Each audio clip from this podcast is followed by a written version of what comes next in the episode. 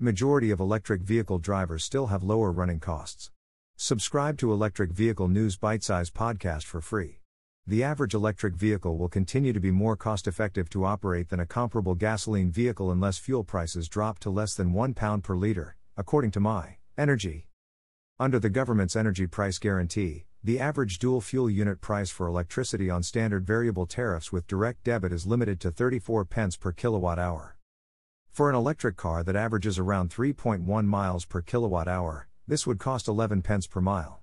With fuel costing 1 pound and 50 pence per liter, a car that averages around 45 miles per gallon will cost 15 pence per mile. This would only become cheaper to operate if the price of fuel dropped below 1 pound per liter, the company said.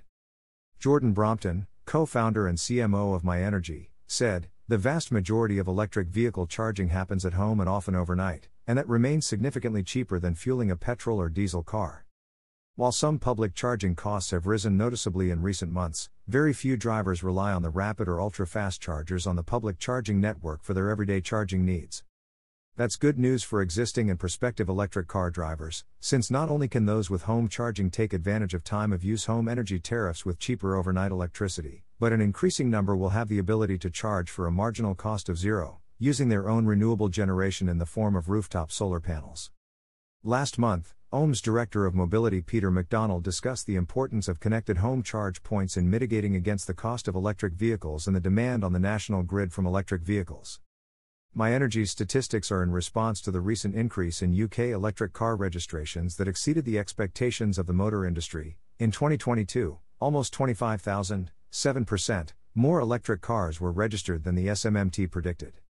The number of electric cars registered in the UK since 2010 has exceeded 1.1 million by the end of 2022, and the SMMT predicts that 1.1 million more will be registered by the end of 2024.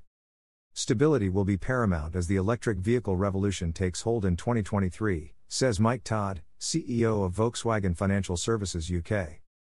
Brompton added, Far from waning demand, we are seeing interest in electric vehicles absolutely booming. While some models are more readily available, the average lead time for a new electric car is around 9 months, far longer than the lead time for a new petrol or diesel car, underlining that this is still very much a supply constrained market. Please give Electric Vehicle News Bitesize Podcast a 5 star review to help us grow our audience.